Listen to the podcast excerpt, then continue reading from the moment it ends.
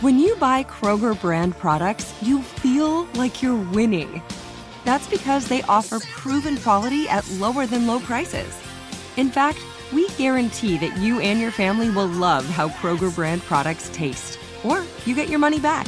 So next time you're shopping for the family, look for delicious Kroger brand products because they'll make you all feel like you're winning. Shop now, in store, or online. Kroger, fresh for everyone.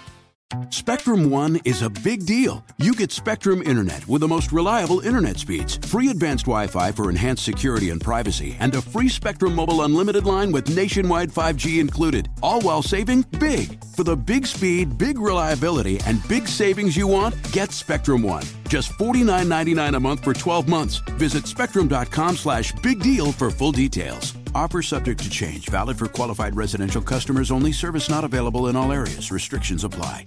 Whether you're a savvy spender maximizing your savings with cashback rewards, a thrifty rate watcher seeking the lowest interest, or a travel enthusiast looking for extraordinary perks, Kemba Financial Credit Union has a visa to complement your lifestyle and unique needs. Apply today at Kemba.org to unlock a limited time 2% cash back on purchases and pay 0% interest on balance transfers for an entire year with a new visa from Kemba. You deserve a card that works for you. Restrictions apply. Offer ends June 30th, 2024. Hey, I'm Rachel Martin. You probably know how interview podcasts with famous people usually go, right? There's a host, a guest, and a light Q&A. On NPR's new podcast Wildcard, we have ripped up the typical script. It's part existential deep dive and part game show. I ask actors, artists, and comedians to play a game using a special deck of cards to ask some of life's biggest questions. Listen to NPR's Wildcard on the iHeartRadio app or wherever you get your podcasts.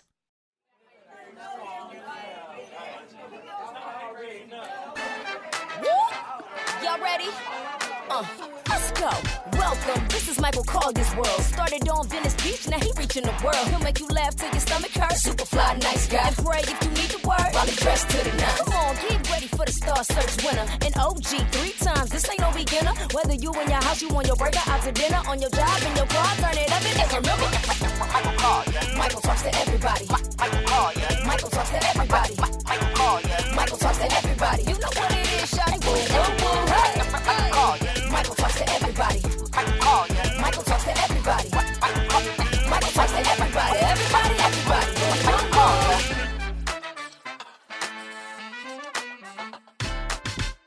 do, do, do. Michael talks to everybody. I love that. I love that. That theme music's off the chain. That's Tia P, y'all. And she's very becoming very famous here in Los Angeles. Uh, she's write raps for the new Coliseum they just built. Uh, there's a there's a, a women's soccer league in LA. She wrote their theme music. This sister can flow. Anyway, it's another beautiful day, y'all. And Michael talks to everybody and tries to talk about everything. Today, I want to talk about suicide. Um, it's not a funny topic, you know, and I know people come right on. I this comedian, he about to joke about suicide. Well, if I find some funny shit. But I'm just saying, I'm not looking for that. I'm here really to talk about a serious topic. You know, recently we lost a gentleman. Uh, not, you know, it's so many young folks that we've lost recently to suicide. Matter of fact, teenagers, they're now like in in they have suicide packs, suicide clubs. You know, uh, the military veterans they kill themselves at an alarming rate every, every year, and so do the um, the emergency profession, uh, police, uh, hospital workers. These people, a lot of suicide is going down. It's just it wasn't a couple of months ago. I was saying we have to do a piece on this. You know, when we get the show up and running, and then the young man um, who was the uh, sidekick for Ellen, DJ Twitch uh, killed himself. And I'm like, we got to stop for a moment. We got to say, hey, hold up. Let's put the brakes on this and let's look a little closer and see if we can have some idea as to why it's so prevalent. Is there any kind of way that we can help it? How we can guide people towards a way to save themselves? You know, um, today I have a couple of guests with me. Uh, my first guest is, a, and she gonna tell you what this is, a LCSW. Cause my, somebody called me that once, and I almost socked them in the head. Who you calling it LCSW? You know, and then, and she's also a CCTP. Now you know somebody called you a CCT. Oh, you shit. Anyway, uh, Mylira Green works in the profession of mental health, and she deals with such cases that deal with suicide. And I just think she's gonna be so good. I'll let, I'll let her tell you who she is, ladies and gentlemen. Get your hands together. If you even if you're sitting there by yourself on the side of the bed, get them little fat pudgy fingers together for the wonderful Mylira Green. Mylira Green, welcome, Hello. welcome, welcome, welcome. How are you? I am doing wonderful. How are you? I am supercalifragilisticexpialidocious. Uh, we're here on this very serious topic today, and you're an expert in this arena. You know, so first of all, tell people who you are. Absolutely. Well, my name is Mylira Green, and I am a certified um, complex trauma professional. And Certified. Yes, I'm certified. Um, and I function as a licensed clinical social worker. So that's what the LCSW is. Mm. It's, it's not an infection, I promise. Oh, Um, wow. but- Not like uh, an a- STD. Yes. That's not like so- that. Okay. so as a social worker um that's licensed i serve as a therapist i'm a coach um i do Mm. transformative speaking so i train people on how to thrive after their trauma and a lot of the time Ooh, say that slower, please. Yes. Say that slower. You teach people. i teach people how to thrive after thrive experiencing their after. trauma Right. So after they go through their stuff, you there to make sure they get back on the right track and get it together. Okay, go ahead. Go ahead. Go ahead. Absolutely. Um, because honestly, 90% of us have experienced some form, at least one Mhm. experience that could be deemed as a trauma.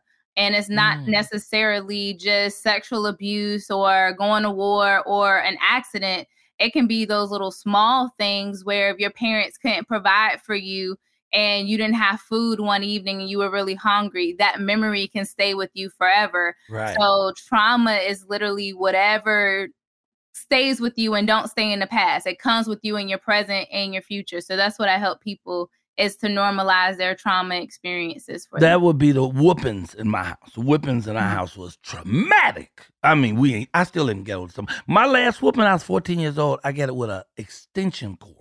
Do you remember extension cords? Are you old enough to remember when the iron had an ironing cord that, that detached? You remember Mhm. that? Yeah. There's no reason on this planet to have a detachable cord for an iron except to whoop somebody's ass. There's no where you gonna plug it up to. You can't unplug the iron and put that on the computer. What you gonna do with it? Whoop man, I was 14 years old. I never forget. I threw a cat in my brother's girlfriend's face. And the bad thing about that is if a cat's thrown, he's got to grab hold of something. And all he mm-hmm. had to grab was the face. So anyway, my mama beat me till I did the Watusi. I did the boogaloo. I did every dance. Okay, anyway, I'm sorry. Let's come back. This is very all right, back to topic. So you you really are an expert in this field of people who are traumatized to the point where sometimes they've attempted to take their lives Mhm. and you help them get it back on Yes. course. Okay. Mhm. So t- tell me, you know, we, we I just mentioned Twitch, and they said he left. Somebody just said he left a note, but even without a note, and we're not just talking about Twitch, but anyone who's taking themselves out. And I'm talking about great people. Robin Williams, you know, who I just I adored. Robin Williams, I love him. Um, you know, uh, so, so many of these folks. Don Cornelius, so tra- I mean, so many great people, and and when you looked at them, you're like, wait a minute, look like everything's going great in their life. Kate Spade, the fashion design uh, designer, as well as Alexander McQueen's the fashion designer. You know, Naomi Judd, no, that's not correct. Naomi Judd, that's not correct. No, that can't be correct. That was recent. Naomi Judd committed suicide. What? Please pull that up. I see. That's what I'm saying. It's happened so much. I didn't even realize that, and I know it had to be news as big a star as she is. And I'd be on top of the news. I missed that one completely. Yes. Oh my God. Oh man. Friday. So she passed up. Oh man. She killed herself with a gun. Whoa. Okay. Wow. What, what was okay? What makes you feel that depressed, Mylira? So, so depressed that you think it's the end of the world? You know, because I, I maintain that no matter what happens, no matter how how difficult things are, the greatest route is to get help Mhm. instead of trying to exit. Because the whole thing about that is if there is no do overs, in suicide. So if you do it and what happened five minutes later, shit changed. Mhm. Everything that's going on in your life just changed. What do you do now? N- nothing. You can't. So and and you know that's why in the Catholic faith, it's the biggest sin is suicide because you killed yourself. You can't ask for forgiveness. You Mhm. know. So what what what takes a person to that level of, of despair?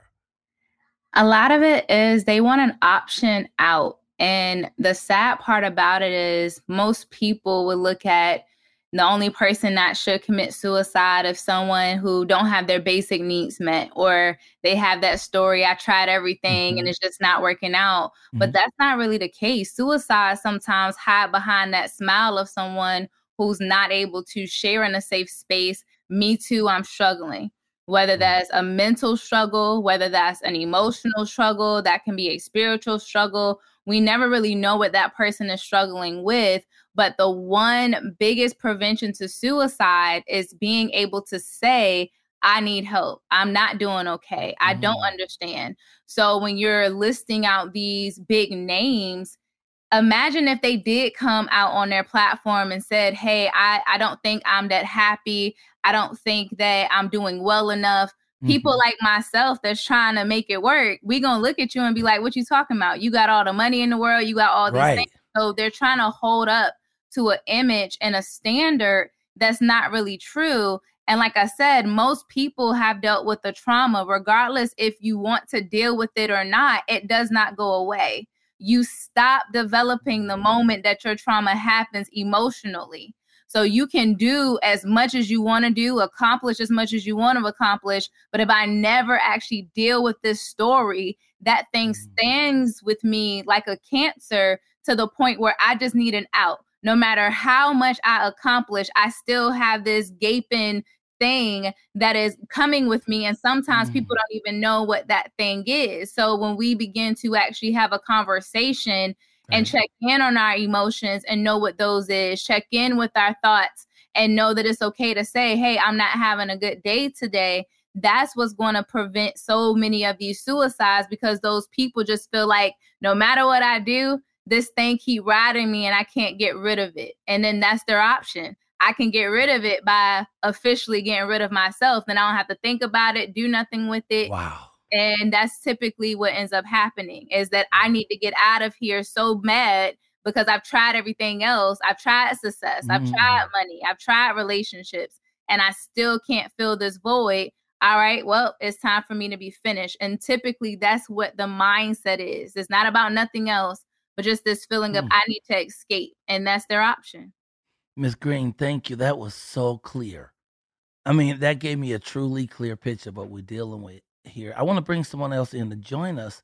Uh, John Minus, um, he's got a master's in something. I don't know. I have to let people come and tell you myself. I probably should write all down and act professional, but no. Uh, this brother told me though that he had an incident that he dealt with in his family, and when I heard that incident, I was like, "Yeah, you qualified to be on this show because this is what we're here to talk about." Welcome, John Minus. Welcome to the show, brother. Hey, John. So, so first, tell me who, who you are. What's your your degree is in? Talk to me. Okay, so like I said, we're, I'm John. Um, I have a master's in forensic psychology Mhm. because I originally wanted to do criminal psychology, but Mhm. after a while, I found out that being jail isn't fun, whether you work there or not. Wow. So I got out of that. Mm. Um, and right now, I'm a mental health screener, which means I work in hospital emergency rooms and I see patients who have psychiatric complaints. So I've done hundreds and hundreds of psych screenings, Mhm. uh, especially and for everyone we use. Um, it's called a CC CSSR. CS, it's a Columbia Suicide Severity. I- I'm terrible with acronyms and acronyms. You know is what, Mylira? my field. So it- it's the Columbia Columbia Suicide Severity right? Rating Mhm. Scale. That's Uh, I'm sorry. Say that again, John. I'm sorry.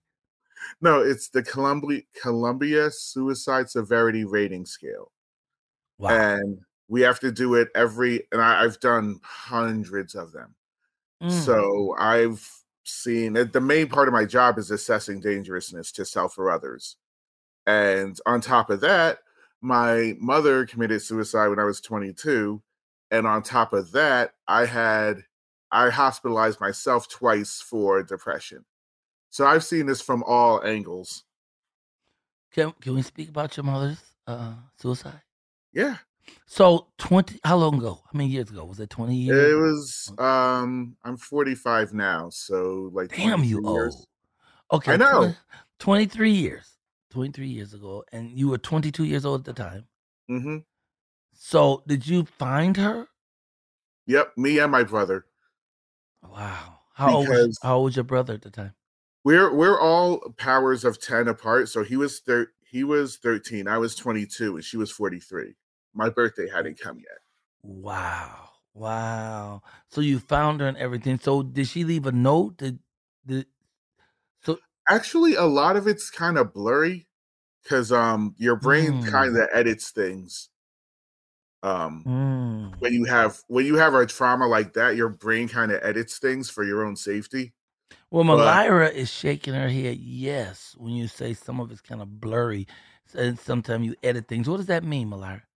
So your brain is your natural best friend. So when you are experiencing any form of trauma, it does this thing to say, wait a minute, we don't like that, let's get rid of that.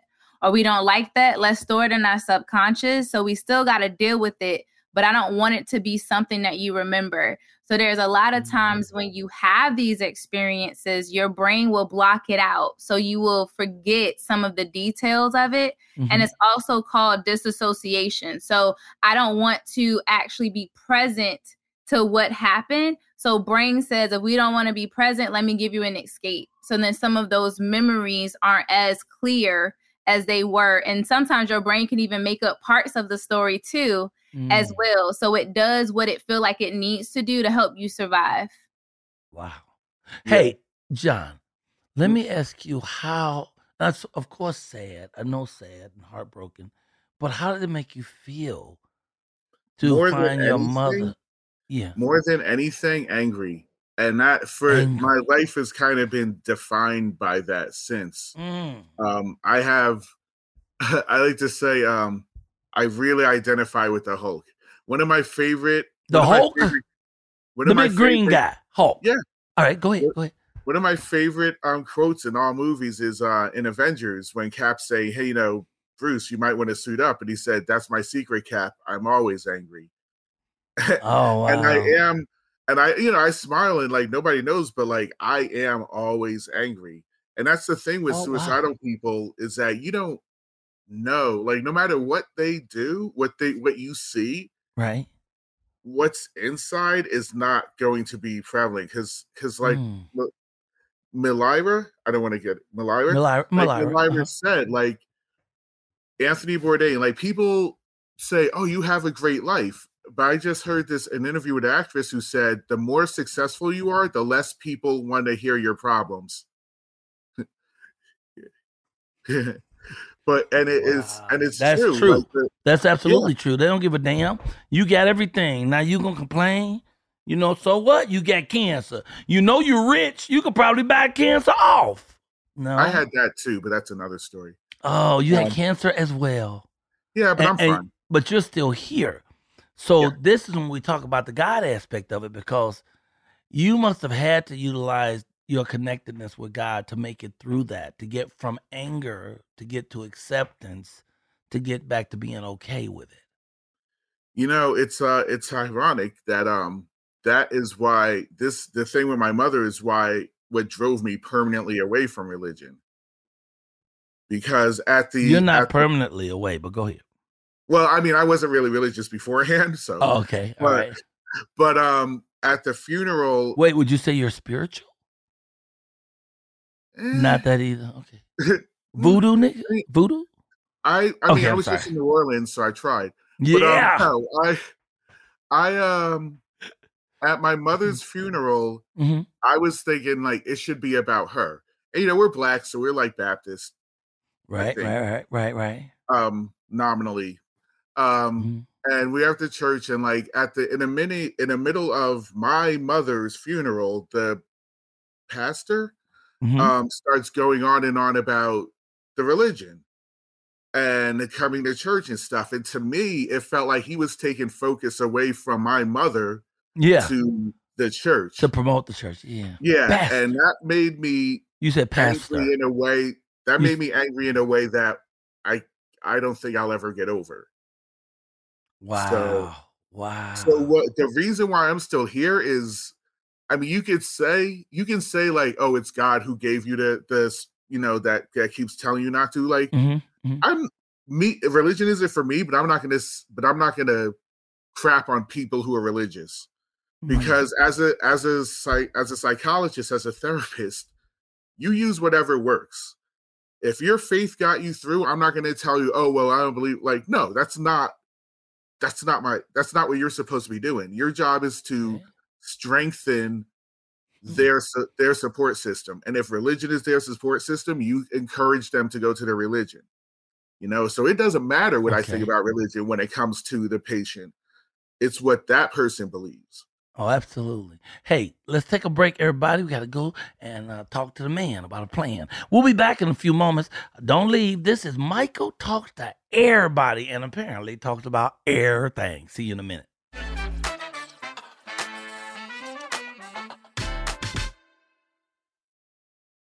The wait is over. The Chi returns May 10th on Paramount Plus, and the stakes have never been higher. Everything changes on the South Side when a new threat comes to power in the Showtime original series from Emmy winner Lena Waithe. Battle lines will be drawn, alliances will shift, and danger lies around every corner, leaving everyone to wonder who they can trust. Visit ParamountPlus.com slash The Chi to get a 50% discount off the Paramount Plus with Showtime annual plan. Offer ends July 14th. Subscription auto-renews. Restrictions apply.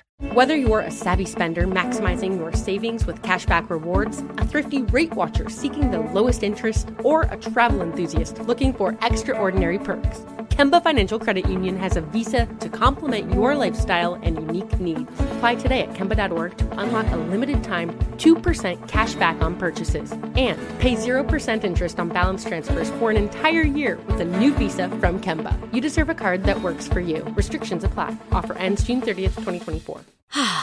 Spring is a time of renewal, so why not refresh your home with a little help from Blinds.com? We make getting custom window treatments a minor project with major impact. Choose from premium blinds, shades, and shutters. We even have options for your patio, too. Blinds.com invented a better way to shop for custom window treatments. There's no pushy salespeople in your home or inflated showroom prices. Our design experts can help you find the perfect window treatments on your schedule. We'll even send free samples directly to you. Plus, we can handle the measuring and installation for you. Unlimited window treatments installed for just one low cost. And with Blinds.com, you'll always get transparent pricing, no hidden fees. Our free shipping and 100% satisfaction guarantee can put the spring back into your step and into your home, too. Shop Blinds.com right now and save up to 45%. Up to 45% off for a limited time at Blinds.com. Blinds.com. Rules and restrictions may apply. Hey, I'm Rachel Martin. You probably know how interview podcasts with famous people usually go, right? There's a host, a guest, and a light Q&A.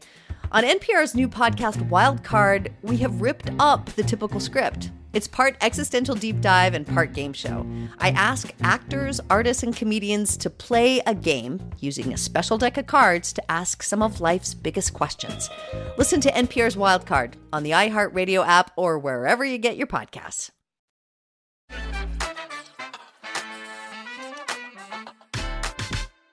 And we're black. I mean, we're back. It's Michael Talks to everybody here at iHeartRadio and tell your friends and them they can get this show very easily. All they got to do is go wherever they get their podcast from or just go directly to iHeart and download the podcast. Michael Talk to everybody. You can talk to us three new shows every week for 50 weeks, y'all. We're going to be talking about all kind of stuff. And I'm not going to run out of stuff to talk about, and I'm not going to run out of people to talk about it. So please keep looking because I got stars, I got superstars, then I got ordinary people with extraordinary circumstances. Oh, it's going to be off the chain. Make sure you hang out with me because I got time for you. Make time for me. Let's talk about it. Hey, and coming back to this topic about suicide, which I'm telling you, just, just, just breaks my heart. You know, especially the young people.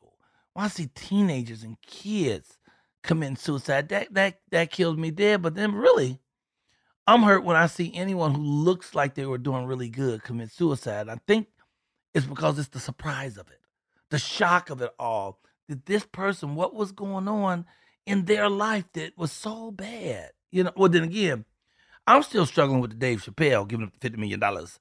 Uh, and one of the reasons was because it was too much stress.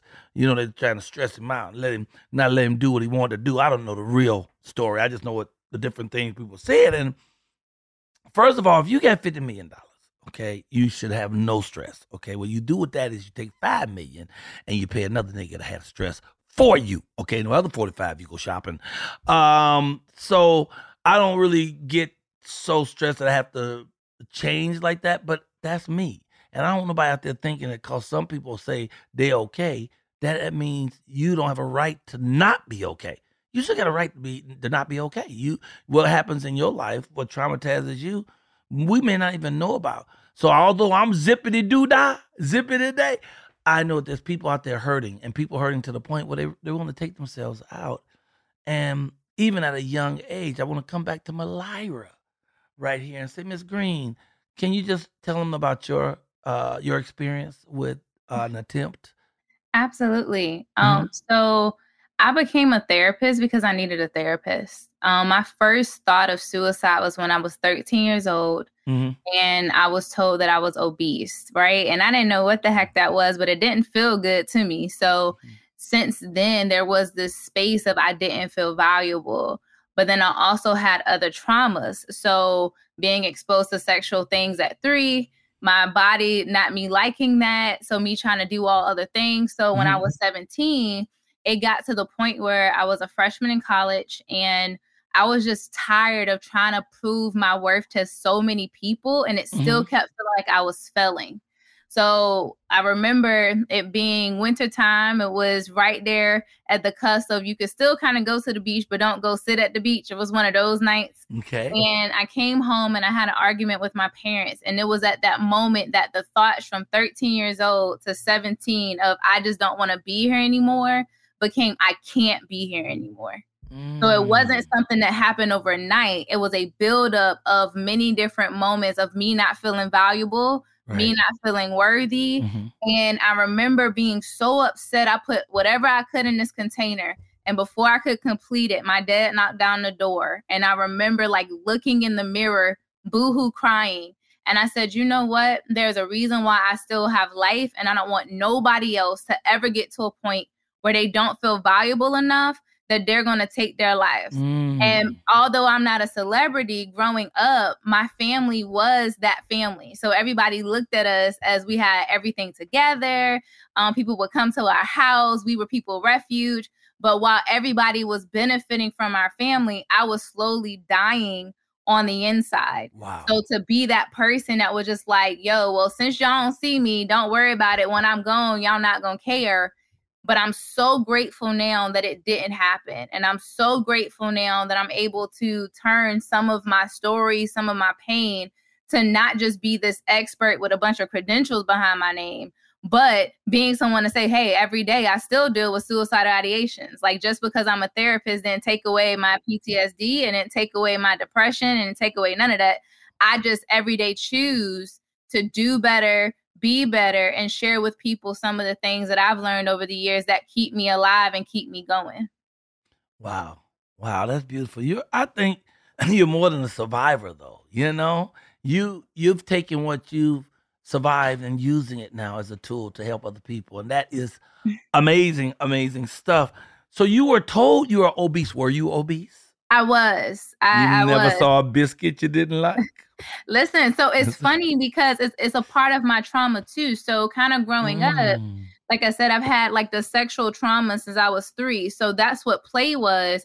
Then I had a younger brother who didn't like to eat until he was like nine years old. So because I was the older sibling, it's like, well, if he ain't gonna eat it, you eat it. So it built this thing of, well, I don't get full because I'm basically the garbage can for my brother. So it created these unhealthy patterns for me. Right. And then I have family members who are obese on both sides of my family because we from the south. So we gonna cook and everything you ain't supposed to be cooking with. anyway. Pork. Yeah. Yes. So I grew up in that space. And then also having those different self esteem issues and things like that, it contributed more to food becoming my best friend, my parent, my everything. Because if anything happened, I wasn't just an emotional eating. I ate anytime the emotion changed. So when I was happy, I ate sad, I ate excited, I ate. So it really contributed to that space, which also impacted some of my mental health and things like that. And that's when I started kind of doing those PHQ9s and those Columbia uh, surveys and things like that because I didn't see my worth. And a lot of it, that's where it stems from. It's not just your traumas, it's the lack of worth that impacts your thoughts, which creates that suicidal thinking pattern of Mhm, I'm not mhm. worthy enough to have the breath in my body, so I might as well take it away.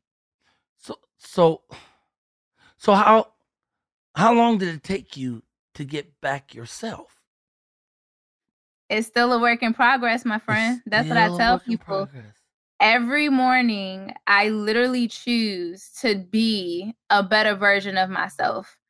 And I go see my Mm. therapist every Friday. Matter of fact, I just saw her at 10 o'clock. Um, I make sure that I'm reading books. Um, I'm making sure that I'm not afraid to make relationships with people. I'm constantly trying to build those connections because you're only as successful as the people as you surround yourself with and the books that you read. So for me, that's literally what I do. So I have been able to allow for some of my my experiences I share with people on a daily basis. So I'll share on Facebook, look, this is what God gave me today to push through this hard moment. You know, Mhm. parenthood is real hood. And I don't know about the parent part. So like being able to like utilize my transparency and my struggles, that's what keeps me alive on a daily basis. So then when I'm meeting my clients, they don't think I'm just this girl to just put in all these terminologies and things out. Like they're like, oh no, she's actively doing the same thing. So it's kind of like the thorn in- my side, I believe, Right. that allows for me to really help people because I too am walking through that journey and that process.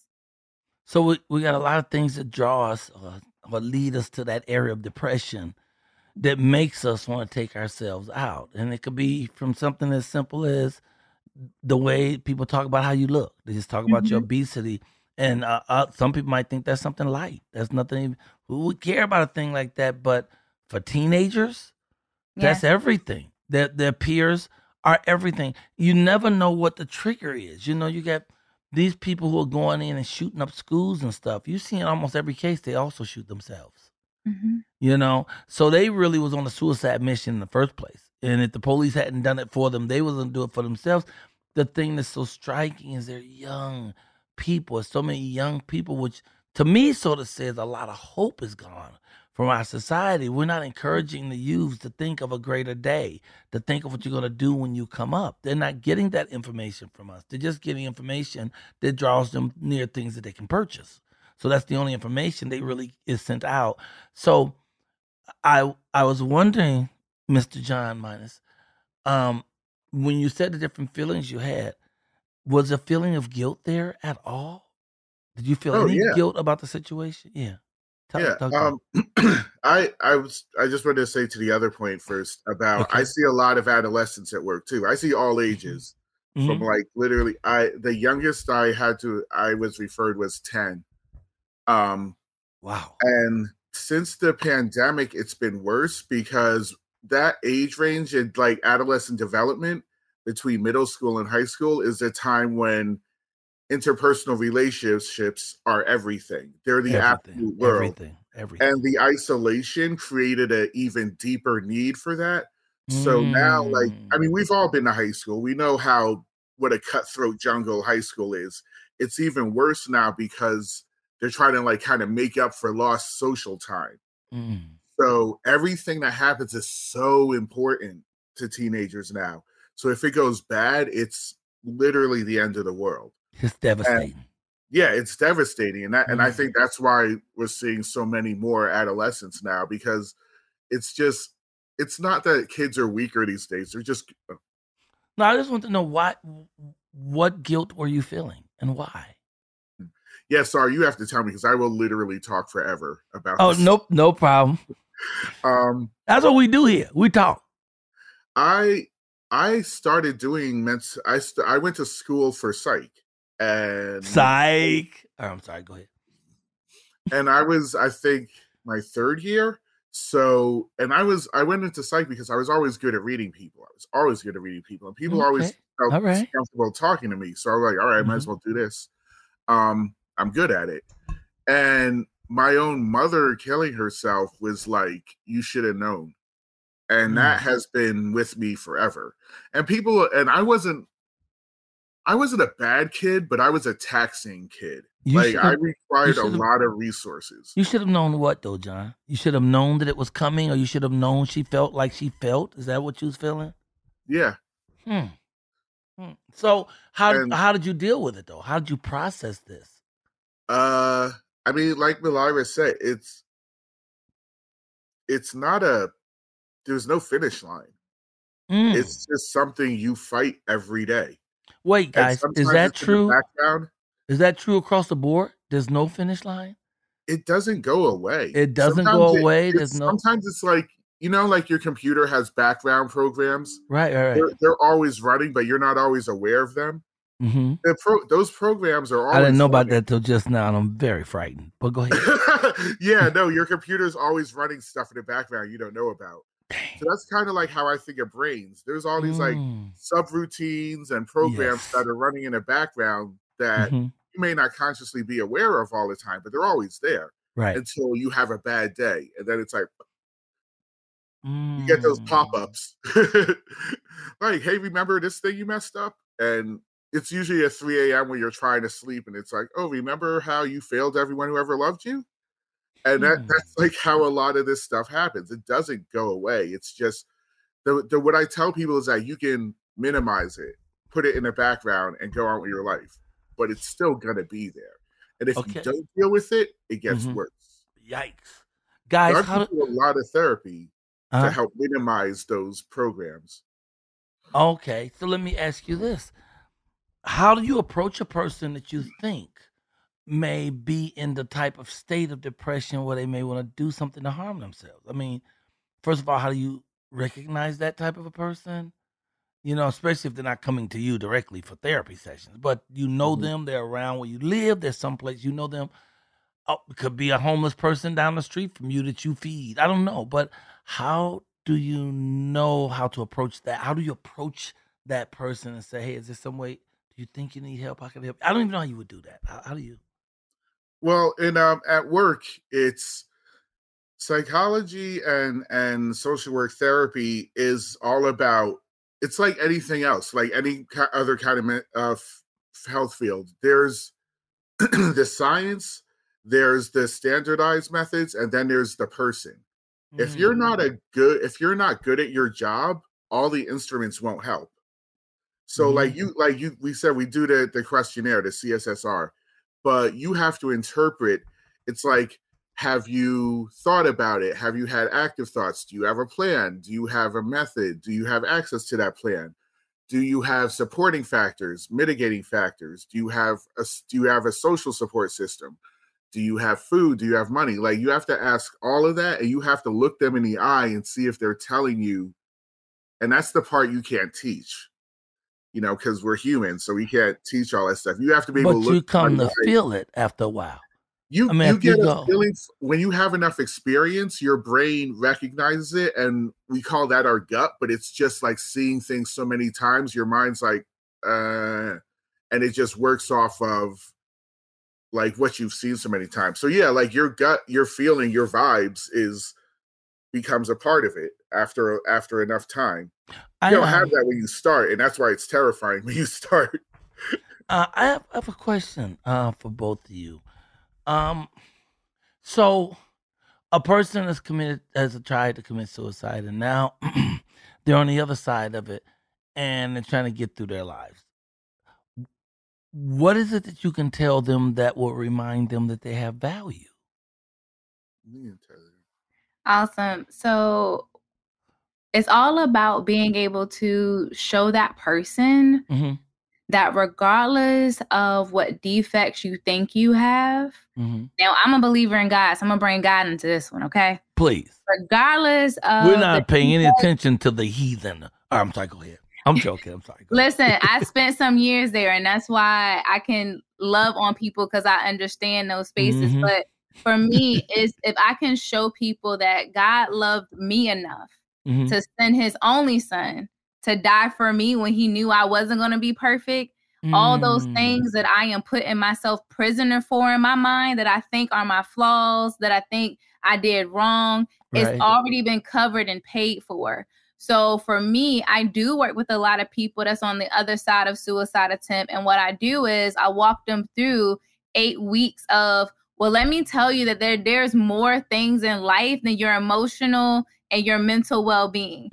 It Mm. starts with your mental because your life is all about what you see in your mind's eye before you see it through your eyes eyes. So I teach them if I can show you that there is way more life than this one thing that you have holding you hostage, then it allows for them to see, okay, I have more to live. If I'm able to show you that there's parts of your personality that you just can't get rid of. Like I'm a people pleaser. I know that. But I also know that there's other things that I can pull from to make me different. So even if I am trying to please people, I now know, okay, I need that balance. So I teach individuals how to know their strengths, know that their journey is not going to look like somebody else's journey. Allow for them to see like what you're looking at is literally a creation of the most high. And how in Psalms 139, it tells you before you even moved in your mother's womb, he knew every day of your life and he still loves you enough to put you here on this earth. So you have to find that thing, that moment of trauma, that moment that's keeping you hostage, that does not determine nor define where you're going because a broken crayon still colors. Like if, if I know that, so that's what I do with those people. I I allow for them to see their worth and I normalize for them their emotions. Sometimes people just need to tell you their story without judgment and allowing them to not be okay. Allow for them to go through the stages of grief and understanding that you don't just go through stages and you complete it. It's a yo yo. You may go through acceptance one day and then the next day you in denial that something even happened. So it's being able to normalize Wow. for that person and being able to let them know your value is beyond you. It's not about self confidence, it's about Godfidence. If you can get that Godfidence in you, God for it don't matter Mm. what happens after that. So that's what I do with the people that I work with that are survivors of suicide attempt. And before I know it, they're out here living their best lives because they see like I actually have worth, I have value, and it's not attached to my material things, it's not attached to my status, who I know, but it's simply attached that when I actually take this breath, I'm still alive and I'm good. Mm, yay! I just read today. Uh, think about the last breath you had, and right now someone else is taking their last breath. So Mhm. quit complaining and enjoy every moment you have. John, um, do you have a similar approach for when someone's got someone's gotten to the other side? How you can help make their journey smoother? Um, not similar. Okay, well, what would your Um, what would your approach be? I mean, my my job is mostly like identifying the problem, and then I send them to somebody else to fix it. Oh, they on their own. Okay, No, okay, sir. no, you like, you have issues, sir. Now get out of here. No, I either sorry. Refer them to therapists or inpatient hospitals. But um, Mm. when I when I see people who, who who do have it, who have been through attempts, and because this is what I do, I I the way I think of it is that you only have you, and your brain is a liar. For some of us, our brains are liars. They like your brain tells you you're fat. Nobody loves you, especially with with teenagers. Their teenagers, their their minds tell them nobody loves you, nobody will miss you when they're gone, all that stuff. And I say your brain is a liar. You're in control of your brain. Don't let your mm. brain control you. And I mm. highly and I often recommend cognitive behavioral therapy because it helps to battle um that that wrong thinking, those wrong thought, those wrong thoughts. How much could weed help? Right here. Um, I have a bad opinion of, of marijuana. I'd like to hear your bad opinion, but I think that it heals everything. Um, I think it calms you down. I think it gives you focus, and a lot of us need rest, so you can get a nap out of it. But you say you don't think weed is healthy for you. like I said, I work in the ER, and when I see a lot of pe- a lot of kids in the between 16 and 24 is Mhm. generally the ages when the more severe mental illnesses pop up. Right. And this is all anecdotal. I don't have any research to back this up, but I've seen so many kids where their parents are like, they were fine, and then they smoked this stuff, and now they're seeing things. And they're like, and the parents are like, oh, they're just high. But then, like, two. Wait a minute, who got the kind of weed that you can smoke and you can see things? Well, nobody. I'm sorry, knows I'm just joking. Go ahead. I'm sorry. Go ahead. Nobody knows what's in this stuff these days. Mm. Okay, well, let's get away from that. Let's get to some real good weed that we know. Something that comes like from Snoop Doggy Dogg's farm. You know, Oh, ain't gonna be no chemicals in that. Ain't gonna be no, no pesticides. His stuff is like it's gluten free. You know, his shit is like it's good for your body and good for your soul. How much does that help you in your mental state?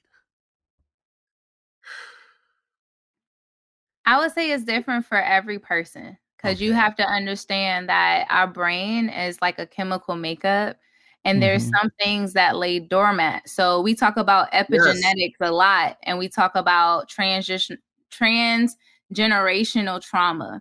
So sometimes when you're when you're experiencing trauma, it literally detaches what's called the vagus nerve. So that means my right and my left brain is no longer communicating. So my right brain is all about my emotions and my left brain is all about logic.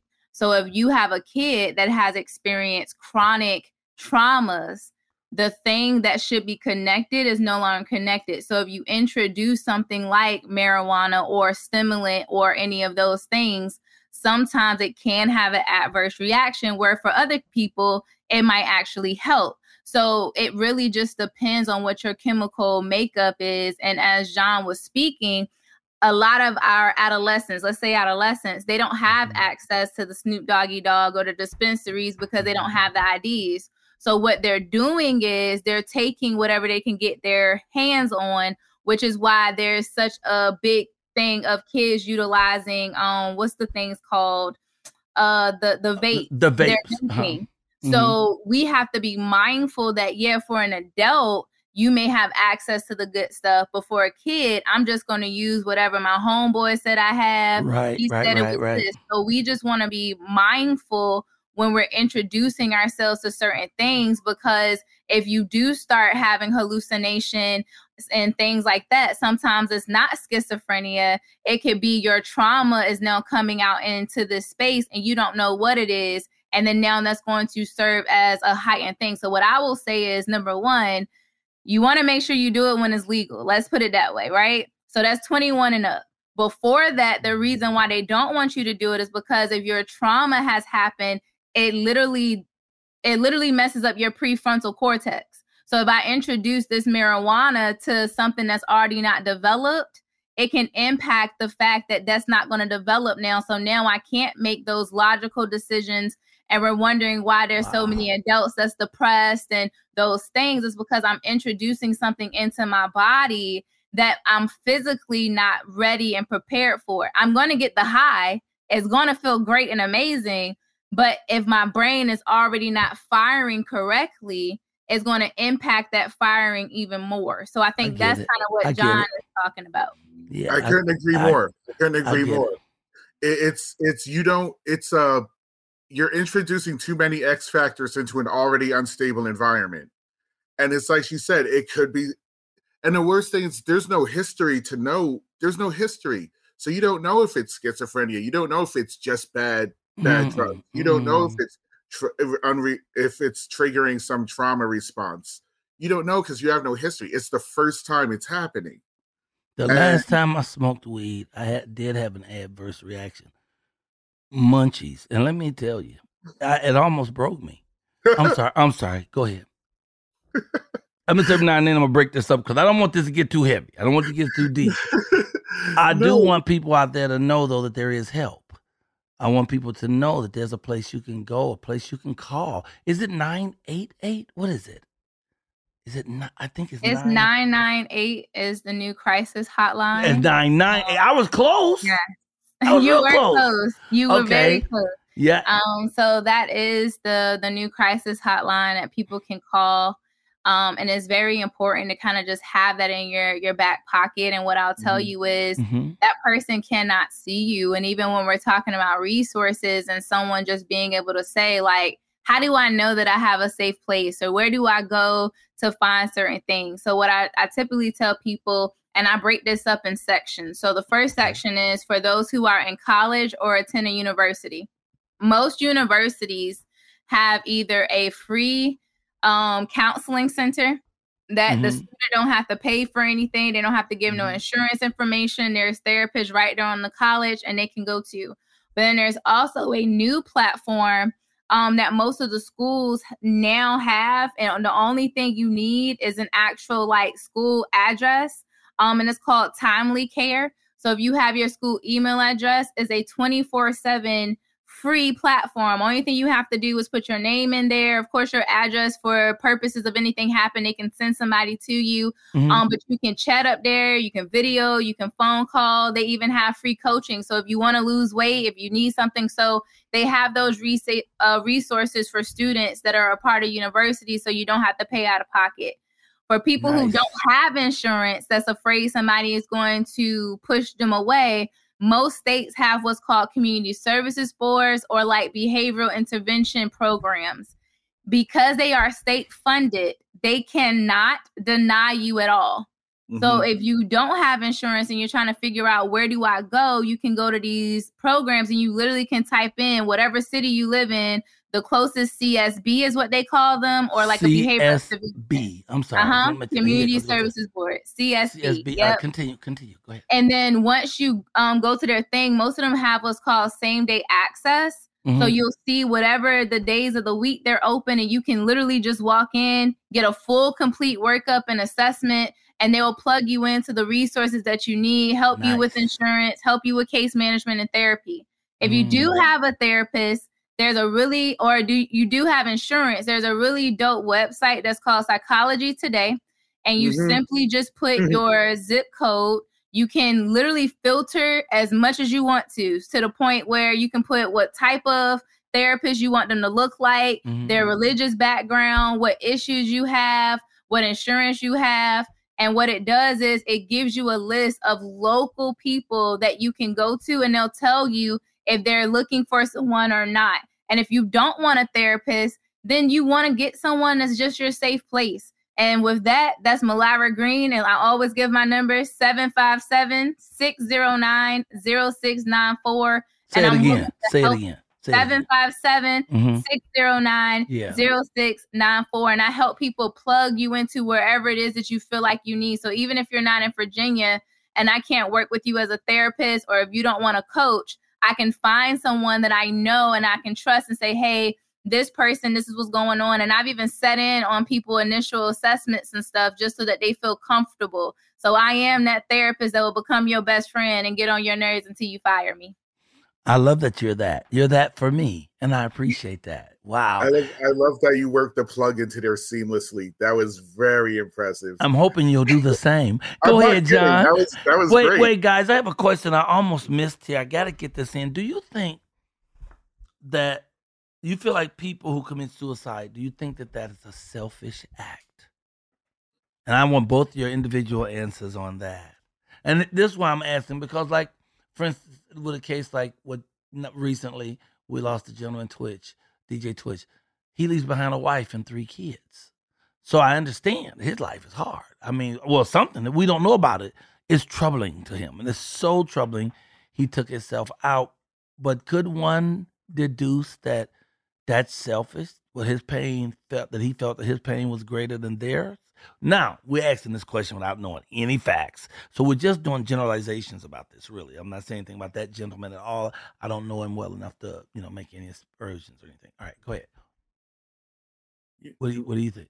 You know, I I'll go okay. I'll you go, go first, John. Um I since this happened to me and mm-hmm. it was my mother and mm-hmm. she had two sons. Right. This bothers me a lot.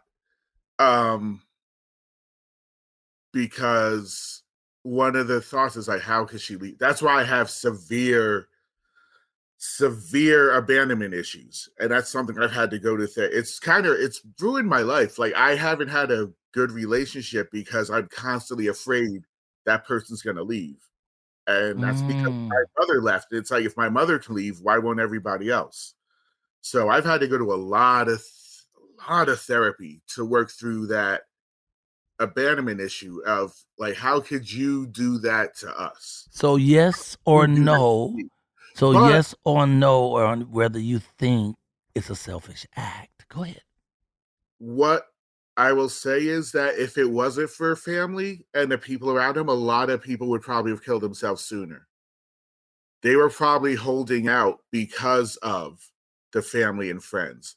So I don't think it's Mm. selfish because I don't think people understand how physically painful life can be. And you said like you everybody's been through something, but like Mhm. it's physical. It's like you're being in a fire. If you're in a burning room, it's like my my favorite analogy is that you're in a burning room and in one direction there's fire and out the window is a 30 door 30 story drop. So your options are to run into the fire or to jump out the window. Mm. And it's it feels like you're dying all the time. So it's not self it's not selfish because these people really don't feel like they have a choice. You know, in your conversation just now, I felt like you came full circle on that. From thinking about it first because of what you went through, I heard you feeling the selfishness about it. But by the time you finished that conversation and thought about it more, you realize that it wasn't really selfish because if you're in that much pain, you probably can't think of other people's pain. You know, if your pain is so great, you know, uh, what, what what is your take on that, Mylira? And then we're gonna wrap this up. Yeah, I know we've gone long. It's supposed to be 30 minutes, but you can't talk about this in no 30 minutes. And we only got two panelists. What if I had the nan I usually have? That- I'm lying. We ain't no nan people. All right, go ahead. What's your thought on that, Mylira? So I would say that the survivors is going to always think that it's selfish. Mm. only because now they're missing a part of them that kept them going. So I want to Mm. make sure that I caveat that. And I also want to say to my family, yesterday was actually the 10 year anniversary for one of my cousins that committed suicide. Um, so all of the survivors are going to feel this sense of you abandoned me. Were you thinking about me? Now, for the Mm. person who commit it, it's not selfish because the intent is not done with anybody else in mind.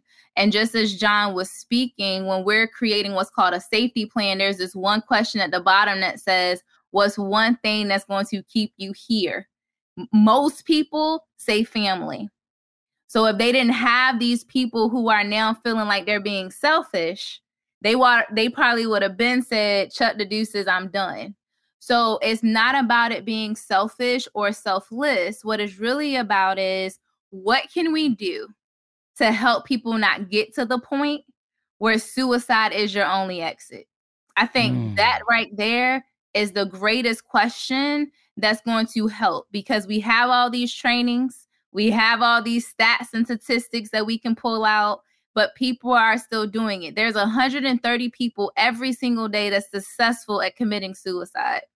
So the question that we have to ask ourselves is what changes can we make as a society, as a nation, as a community, and as a family that can make suicide no longer an option? The same way mm-hmm. we ask, how can we get rid of divorce as an option when people get married?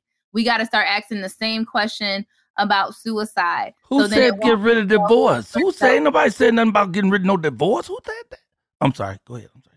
I had to th- I'm throwing it in because most people will talk about that. Like we talk about relationships and all that, but we won't talk about relationship with self. Like we'll talk about how to Mm. save families, how to save marriages, how to save friendships, but we don't talk about how to save that inner relationship with yourself Right. that gets you to the point of wanting to commit suicide. So that's what I think we need to be asking. What can we do as a whole so that suicide is not even an option in people's brains? How can we meet those needs? How can we make sure that people know that they're valuable and loved? And that's the mission that I hope that all of us end up coming on once people listen to this because that that is the thing that we need to figure out to lower the rate of suicidality around the world.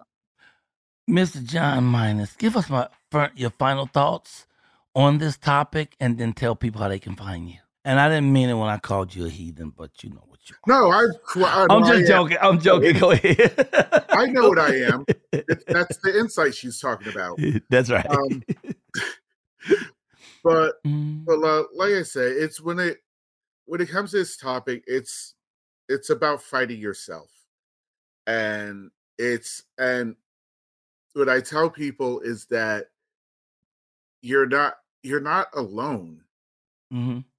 Because things may seem hopeless and i'm not going to argue with people about whether things are hopeless or not because that's a value judgment and you can't tell somebody something's not hopeless. You can't tell them that hmm because it, that's their perception. You can't argue with your i can't tell you your feeling is wrong. But connections are what keep people around.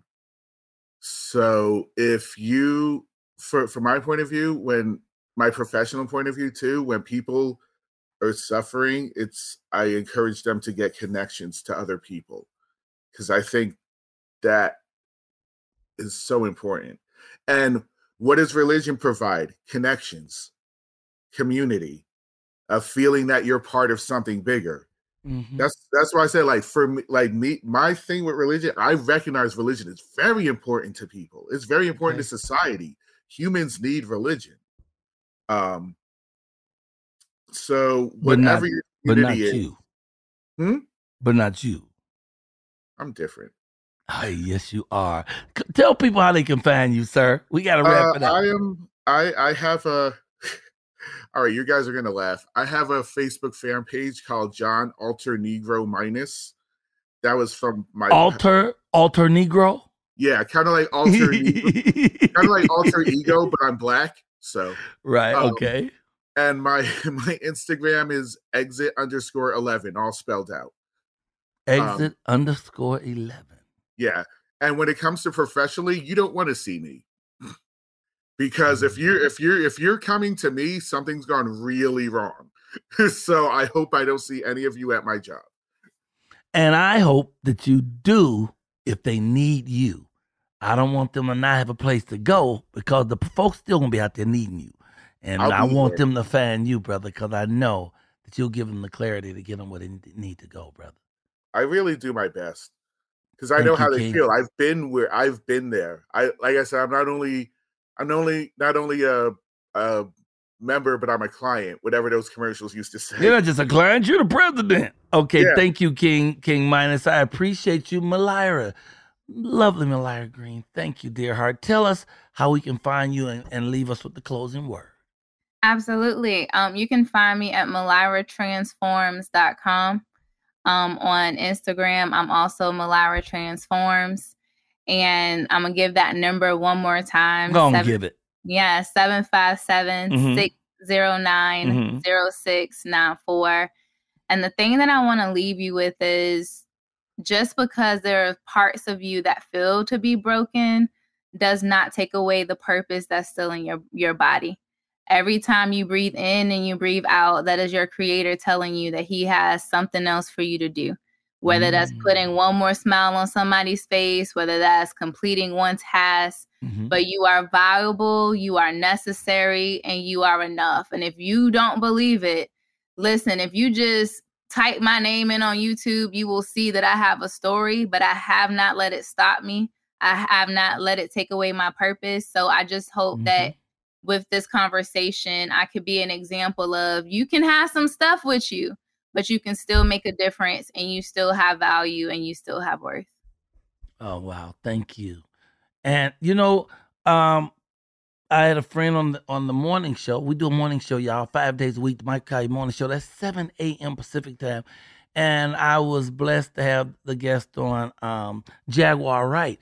But I went to research her first, and uh, one lady who's battling with her, another podcaster, says she a crackhead, you know. And uh, and I sat and I talked to the crackhead today, and she was awesome and she was wonderful. And I'm here to say, I'm crackhead too, and I did crack for 23 years, and I've turned that around. So I am here as living proof that no matter how bad your life is, I don't care what you've been through, what stuff that happened to you, you can turn it around. Do we ever get totally clear of it, of the pain of a thing? Maybe and maybe not. You know, I, I, I think some things we can. and It also depends on the individual. But understand, as we're saying here over and over again, you have value. No matter who you are, you have worth. And don't let other people tell you you don't. And don't talk yourself into believing it. The truth is, God created you, and He didn't create you with some junk. He didn't say, "Look, let me take a pair of drawers and some socks and a chewed up apple and make some niggas." No, He created you with designer jeans, G E N E S. You're already the best of the best, exactly as you are. You ain't got to apologize for nothing.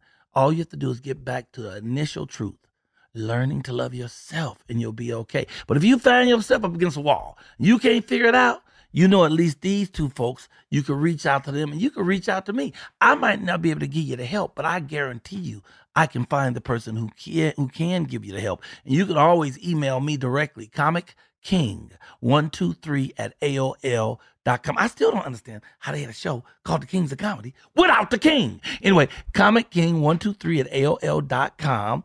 Uh, I, I ask you guys out there if you have time in the mornings, you want to get your day started off with a nice, a nice jolt of love, positivity, joy, and prayer.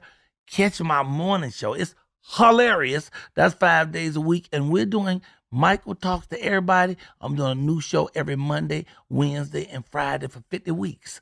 Follow us and see the fascinating conversation, the great people we get to hang out with. Uh, if you love this show, please tell everybody. If you didn't, Shut the fuck up. Them people don't need to know. Them ain't your friends.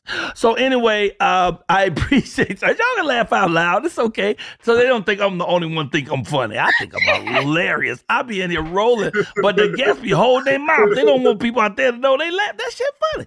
Okay. anyway, life has many turns. It could be joyous or it could be scary. It could be harrowing or it could be fun we generally have the power to turn it the way we want it to be because that power is in your hand and all the true power is within you and everything you need is right there you know? So please look deep into yourself. Find the you you want to be and don't let anybody challenge you or stop you. Remember life is a garden if you dig it and god digs you. And guess what I do too. So come back and talk to us again. Michael talks to everybody. I'm gonna be talking to your mama. I don't know. Tell her call me. Michael talk to everybody every Monday, Wednesday, and Friday. New shows here at iHeart. And I am so grateful to John Minus and the lovely Mylira Green. Thank y'all. Have a wonderful day. God bless y'all. Whoa, whoa, whoa.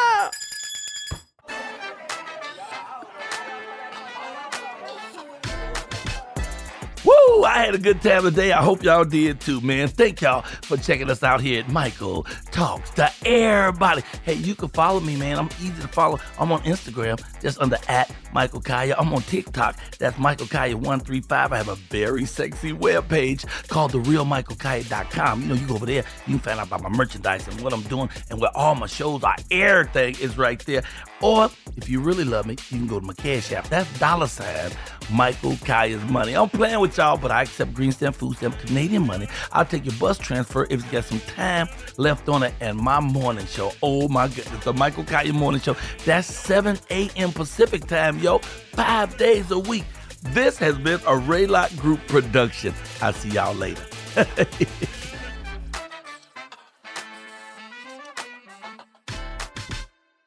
This episode brought to you by 20th Century Studios' Kingdom of the Planet of the Apes. Director Wes Ball breathes new life into the epic franchise. As a ruthless king attempts to build his empire at the expense of the remaining human race, a young ape begins a journey to fight for a future for apes and humans alike. Kingdom of the Planet of the Apes. Enter the kingdom in IMAX this Friday and theaters everywhere. Get tickets now.